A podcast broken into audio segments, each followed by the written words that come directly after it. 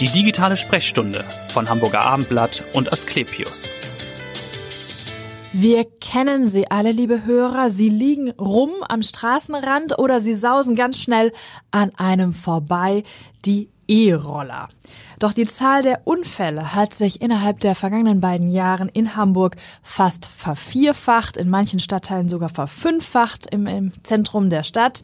Und andere Städte in Europa reagieren schon. In Paris zum Beispiel sind diese elektrischen Tretroller mittlerweile verboten. Zu den Ärzten, die schon sehr früh auf die Unfallgefahren der E-Roller hingewiesen haben, gehören die Mediziner der Asklepios Klinik in St. Georg. Und dort ist auch mein heutiger Gast tätig. Dort ist Dr. Julia Ehrlich, nämlich Assistenzärztin in der Abteilung für Unfallchirurgie, Orthopädie und Sportorthopädie. Herzlich willkommen, Frau Dr. Ehrlich. Hallo, guten Morgen. Mein Name ist Vanessa Seifert und ich freue mich sehr auf diese neue Folge der digitalen Sprechstunde. Frau Dr. Ehrlich, fahren Sie selbst auch mit so einem E-Roller durch die Stadt? Also ich muss gestehen, ich habe es am Anfang mal ausprobiert, als die E-Scooter neu herausgekommen sind und neu in der Stadt waren. Ja. Aber nachdem ich gesehen habe, was alles passieren kann mit den E-Scootern und welche Verletzungsmuster wir auch tagtäglich in der Notaufnahme sehen, bin ich auch davon abgekommen, mit den E-Scootern zu fahren. fahren. Sind Sie mit Helm gefahren damals, als Sie es ausprobiert haben, oder auch ohne? Ist ja keine Pflicht. Ohne Helm. Ja. Damals, weil auch kein Helm verfügbar war an dem E-Scooter und ähm, es war in einem relativ verkehrsberuhigten Bereich. Deswegen zum Ausprobieren muss ich leider gestehen, dass ich auch Helm gefahren bin. Aber Sie sagen jetzt ja schon tagtäglich sehen Sie eigentlich Unfälle, gerade natürlich auch in St. Georg, zentraler Stadtteil. In der Stadt sind ja die meisten oder in der Innenstadt die meisten der insgesamt 23.000 Tretroller, die es jetzt hier gibt in Hamburg, sind in der Innenstadt verfügbar. Welche Verletzungsmuster sehen Sie denn? Ja, also wie gesagt, es kommt sehr häufig vor bei uns in der Notaufnahme, dass wir die Patienten auch sehen, da wir einfach aufgrund unserer Nähe zum Hauptbahnhof auch viele Pendler haben, die mit den E-Scootern fahren mhm. und die auf dem Weg zur Arbeit sind oder von der Arbeit zurück.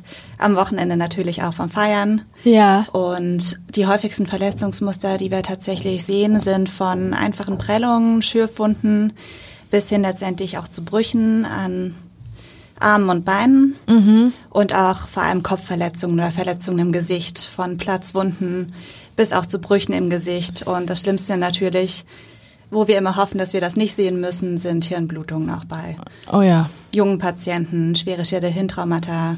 Auch das kann vorkommen tatsächlich. Wie oft kommen denn diese, dieser Worst Case, diese wie Hirnblutungen, wie oft sehen Sie das doch nach solchen E-Scooter-Unfällen? Also so die aktuellen Studien, die wir sehen von E-Scootern, ähm, berichten davon, dass circa 50 Prozent der Patienten auch mit Kopfverletzungen in die Notaufnahme kommen mm. und 14 Prozent davon auch schwere Kopfverletzungen davon tragen. Ja. Das heißt, es ist schon ein häufiges Krankheitsbild und schwere Kopfverletzungen kommen natürlich bei einer Geschwindigkeit, die wir mit den E-Scootern sehen, die fahren ja bis zu 20 km/h schnell. Richtig, ja. Durchaus häufig vor. Ja. Und was sind das für Patienten? Also man darf ja fahren, ab dem 14. Lebensjahr darf man diese E-Scooter ja fahren. Wer kommt da vor allem oder wer wird da eingeliefert bei Ihnen? Also wir sehen vor allem eine Häufigkeit oder eine Häufung der Unfälle mit E-Scootern am Wochenende und mhm. in der Nacht. Also in der Zeit von 10 Uhr abends bis 6 Uhr morgens und am Wochenende sehen wir eine Häufung von diesen Unfällen. Und Alkohol spielt auch eine Rolle, Frage. Die Polizei sagt Fall. das ja, dass es gehäuft ja. vorkommt bei genau, den Unfällen. Genau, das sagt auch das Statistische Bundesamt tatsächlich. Die haben letztes Jahr eine Studie veröffentlicht, in der eben die häufigsten Unfallursachen von den E-Scootern ausgewertet wurden. Ja. Und da war Alkoholeinfluss tatsächlich die Ursache Nummer eins für diese Stürze, mhm. leider. Wir sehen da häufig jüngere Patienten, also die meisten Patienten sind tatsächlich unter 25 Jahre alt, fast die Hälfte der Patienten. Okay. Viele männliche Patienten auch. Mehr ähm, Männer als Frauen bei genau, Ihnen, ja? Zwei Drittel Männer, ein Drittel Frauen, würde mhm. ich sagen.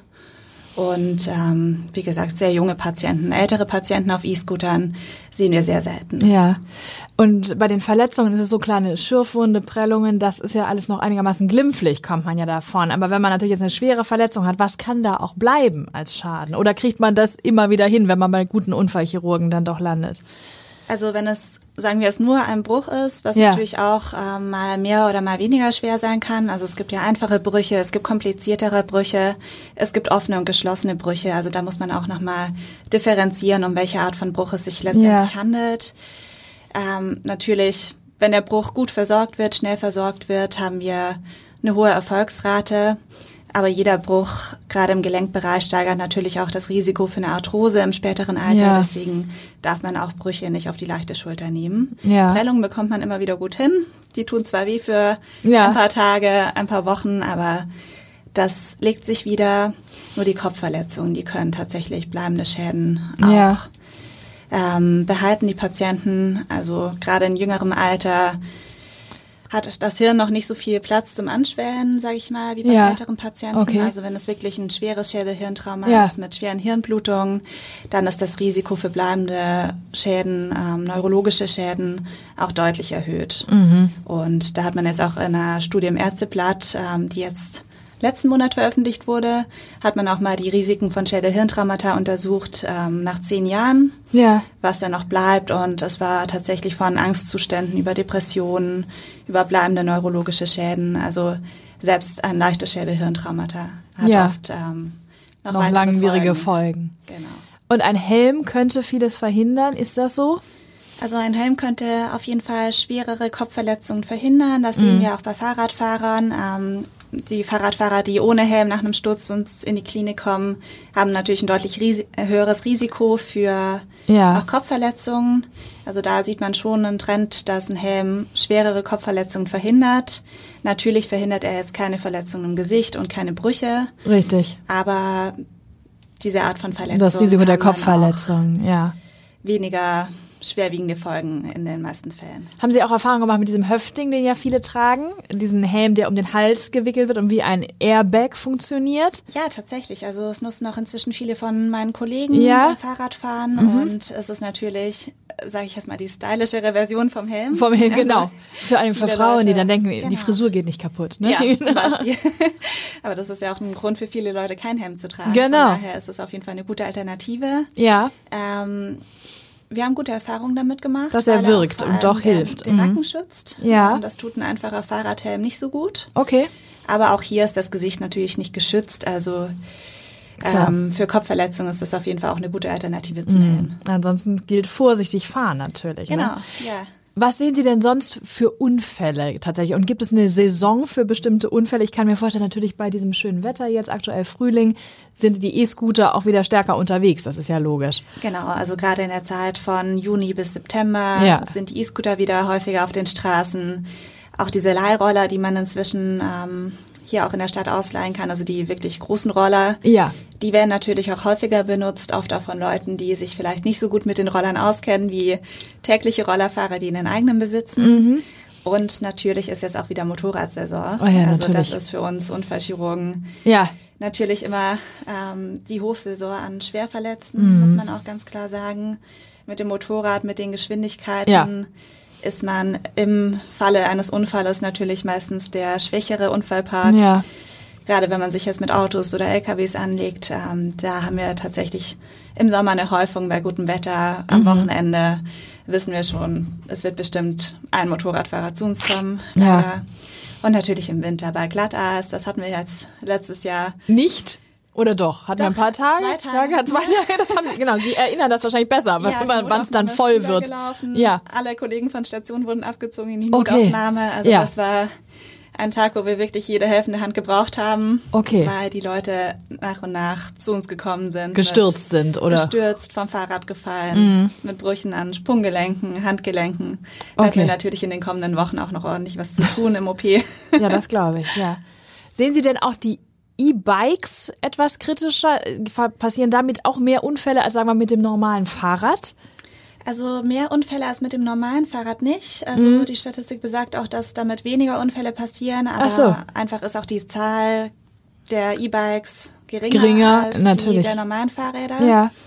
Was man aber sehen kann, ist, dass die Unfälle schwerwiegender sind, weil Mhm. vor allem auch ältere Menschen mit den E-Bikes fahren. Also die etwas ungeübter sind im, im Straßenverkehr oder? Gar nicht mal so ungeübt, das kann man nicht sagen, ähm, aber einfach grundsätzlich ältere Patienten, die vielleicht auch Schwierigkeiten haben, das Gleichgewicht zu halten Ja. beim Aufsteigen, beim Absteigen. Ja. Die E-Bikes ähm, werden ja auch kritisch gesehen, weil einfach die Gewichtsverteilung anders ist als bei einem normalen Fahrrad. Ja. Durch den großen Akku, was sich ja auch inzwischen verbessert hat, aber Stimmt, ja. ähm, dadurch ist das Gleichgewicht oft gefährdet, gerade beim Langsamfahren. Ja. Und dadurch, dass die Patienten älter sind mit den E-Bikes, sehen wir dadurch auch schwerwiegendere Verletzungen als jetzt bei den normalen Fahrradfahrern. Ja. Also die Geschwindigkeit ist höher, die Patienten sind älter und die Kombination ist natürlich ähm, schwerwiegender in den meisten Fällen. Ja.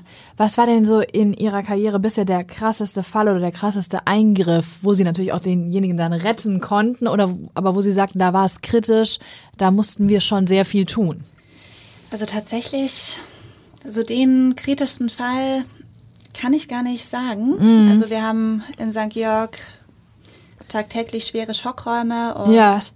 werden auch wöchentlich drin geschult. Also wir haben ein spezielles Training für Schockräume tatsächlich in unserer Klinik. Ja. Ähm, das findet jeden Mittwochmorgen statt und mit Schauspielpatienten und Simulationen. Ah, okay. Mhm. Da müssen alle Kollegen aus der Unfallchirurgie, aus der Narkoseabteilung und aus der Radiologie müssen dort einmal hinrotieren, mindestens mhm. einmal pro Jahr dieses Training mitmachen. Okay. Und so werden wir eben auf den Umgang mit Schwerstverletzten vorbereitet. Ja. Und das läuft, also einen Schockraum kann man sich sehr strukturiert vorstellen.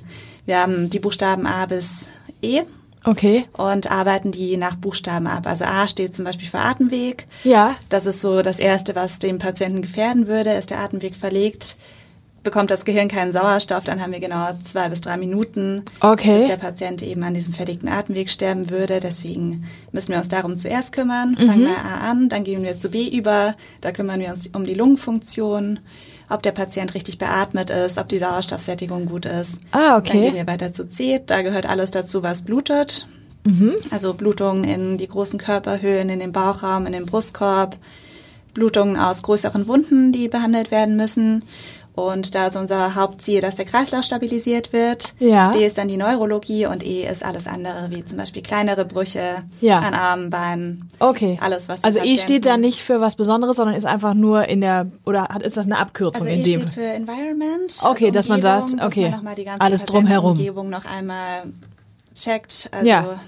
jetzt in der ersten Behandlung von den Schockrampatienten ist das eher zweitrangig, ähm, nachdem wir den Patienten dann stabilisiert haben und einmal mit dem Patienten im CT waren. Mhm. Dann kommt der Secondary Survey, um das Ganze nochmal zu wiederholen. Ja. Um nochmal zu checken, wie es dem Patienten jetzt geht und um auch jede kleinere Verletzung dann auch feststellen zu können, dass wir nichts übersehen am Ende. Okay. Ja, aber ähm, Schockraumpatienten, muss man sagen, sind meistens sehr schwer verletzt Mhm. und da geht es um jede Sekunde. Ja. Und wie groß ist Ihr Team in St. Georg in der Unfallchirurgie? Wie viele sind Sie? Wie viele Kollegen? In der Unfallchirurgie sind wir 25 Kollegen. Ja. Genau. Also auch eine relativ große Abteilung, oder? Ja, eine relativ Ja. große So. Abteilung, so eine der größten Abteilungen in St. Georg. Mhm. Also St. Georg ist auch Schwerpunkt Unfallklinik, ähm, Innenstadtklinik, ja. Innenstadt. Also da haben wir schon ein sehr großes Team. Und warum sind Sie Ärztin geworden und warum vor allem Unfallchirurgin? Das ist ja sozusagen klischeehaft immer noch ein sehr männerdominiertes Fach, ne? Ja, auf jeden Fall. Wobei man sagen muss, ähm, in unserer Klinik sind wir da relativ fortschrittlich. Ja. Inzwischen sind die Hälfte unserer Kolleginnen und Kollegen Frauen. Okay. Also da muss natürlich auch immer der Chef natürlich entsprechend mitmachen und Ja. ähm, auch die Möglichkeiten dafür geben, Mhm. ähm, dass Frauen gerade auch mit Familie in dem Bereich arbeiten können. Richtig, ja. Aber das ist bei uns, ähm, würde ich mal sagen, schon fortschrittlicher geregelt als in anderen Kliniken Okay. zum Teil. Ähm, es ist noch ein sehr männerdominiertes Fach insgesamt, wenn man auf irgendwelchen Kongressen ist. Zum Beispiel Klar. in Berlin findet im Oktober immer der Deutsche Unfallchirurgie-Kongress statt. Da merkt man schon, die Vortragenden sind zu großen Teilen noch Männer. Es sind fast nur Männer auf dem Kongress, also Mhm. Ja. haben wir noch ordentlich Arbeit vor uns, dass Ja. sich das auch etwas ausbalanciert. Die meisten Medizinstudentinnen und Studenten sind ja inzwischen auch Frauen. Richtig, 60%. genau. Aber es schlägt sich noch nicht nieder im, im sozusagen im klinischen Alltag, oder? Leider in, nicht, weil gerade die Möglichkeiten eben mit Familie, mit Kindern ähm, noch erschwert sind. Ähm, Richtig. Und die Dienste dann sich doch viele vielleicht eher niederlassen oder in der Praxis gehen dann genau. auch, ne? Wobei inzwischen ja auch der Facharzt Orthopädie und Unfallchirurgie zusammengelegt wurde Mhm. und ähm, gerade mit Orthopädie kann man sich auch gut niederlassen. Ja. Also ich kann nur an alle Frauen appellieren, es ist ein wunderschönes Fach. Es ist auch. Und warum haben Sie sich dafür entschieden, für Unfallchirurgie ausgerechnet? Ja, also ich, ähm, da muss ich ein bisschen weiter ausholen, warum ich überhaupt zur Medizin Ja, gekommen bin. ja. Ich wollte nämlich ursprünglich eigentlich mal Kunst oder Design studieren. Ja. Und hatte auch meine ganzen Kurse in der Schule, mein Leistungskurs Kunst gewählt, Sprachen als äh, Hauptfach gewählt Ja. und hatte mich eigentlich gar nicht darauf eingestellt, dass ich jemals in Richtung Medizin gehen würde. Ich Mhm. habe auch keine Ärzte in der Familie. Deshalb war das für mich eigentlich nie zur Diskussion gestanden. Ja.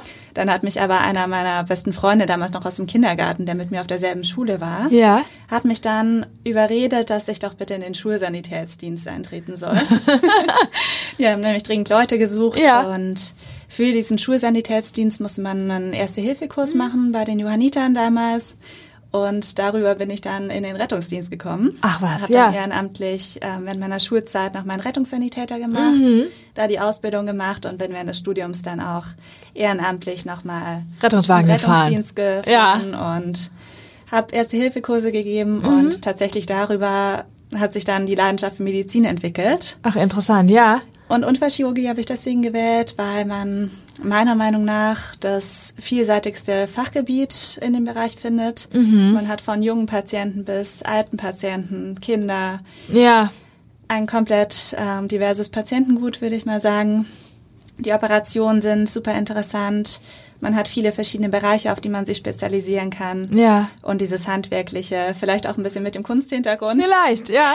Ähm, das hat mich immer sehr interessiert. Und man an der kann schnell helfen, im besten Fall. Genau, Ne? Es ja. ist keine, im besten Fall keine langwierige Therapie, sondern ein hoffentlich schneller Eingriff, der hilft dann Ja, gleich. also es gibt natürlich auch langwierige Fälle, Ja. Patienten, die über Monate bei uns liegen nach schweren Unfällen. Das passiert natürlich auch, Mhm. aber man hat einfach, sag ich mal, einen Baukasten an Methoden und ähm, Therapien Ja. in der Hinterhand, gerade auch in der Notaufnahme. So schnelle Sachen wie ausgerenkte Gelenke wieder einkugeln oder ähm, ja, sag ich mal, bei einer kollabierten Lunge eine Thoraxdrainage legen. Das sind einfach Sachen, die schnell sind, Ja. die effektiv sind. Dem Patienten geht es danach wieder gut und es ist eine beruhigende Sache, wenn man diese, sag ich mal, Techniken in der Hinterhand hat. Natürlich, und helfen den kann, Leuten ne? schnell helfen kann. Ja. Letzte Frage, was tun Sie, wenn Sie nicht in der Klinik sind? wenn ich nicht in der Klinik bin. ja, also ich versuche möglichst viel Zeit mit meinen Freunden hier zu verbringen, Ja. ähm, Hamburg natürlich zu genießen. Ich bin vor drei Jahren für den Beruf hierher gezogen. Aus Freiburg, glaube ich, aus ne? Oder? Freiburg und dann war ich noch ein Jahr in Köln zwischendurch Okay, mhm. und habe dann mein praktisches Jahr gemacht. Ja. Und dann ging es für mich immer weiter in den Norden, nach Hamburg. Hamburg war aber schon immer meine Traumstadt. Also Ja. da habe ich mich schon immer wohl gefühlt. Ich habe hier schon mal ein Praktikum gemacht 2017. Okay. Und deswegen war Hamburg so meine erste Wahl für die Arbeit. Ja. Und es hat geklappt. Ja, es hat geklappt und natürlich mit Corona konnte man am Anfang die Stadt noch nicht so genießen wie jetzt. Jetzt versuche ich das alles nachzuholen. Ja. Und ich versuche mich auch ähm, mit Sport fit zu halten. Das ist auch in unserem Beruf ganz wichtig, Ja, natürlich, ja. weil es natürlich auch körperlich anstrengend ist, im OP zu stehen. Da mache ich viel Yoga, Pilates, aber auch Kickboxen. Ah, okay. Cool. Ja. ja, Mensch, also viel zu tun, keine Langeweile auf jeden Nein, Fall nach. Dienstschluss. Frau Dr. Ehrlich war das, vielen Dank, dass Sie so wunderbar aufgeklärt haben über die Gefahren des E-Scooter-Fahrens. Also passen Sie auf, nehmen Sie den Helm vielleicht das nächste Mal, wenn Sie unterwegs sind. Und vielen Dank fürs Reinhören. Hören Sie gern wieder nächste Woche die neue digitale Sprechstunde. Vielen Dank. Dankeschön. Dankeschön.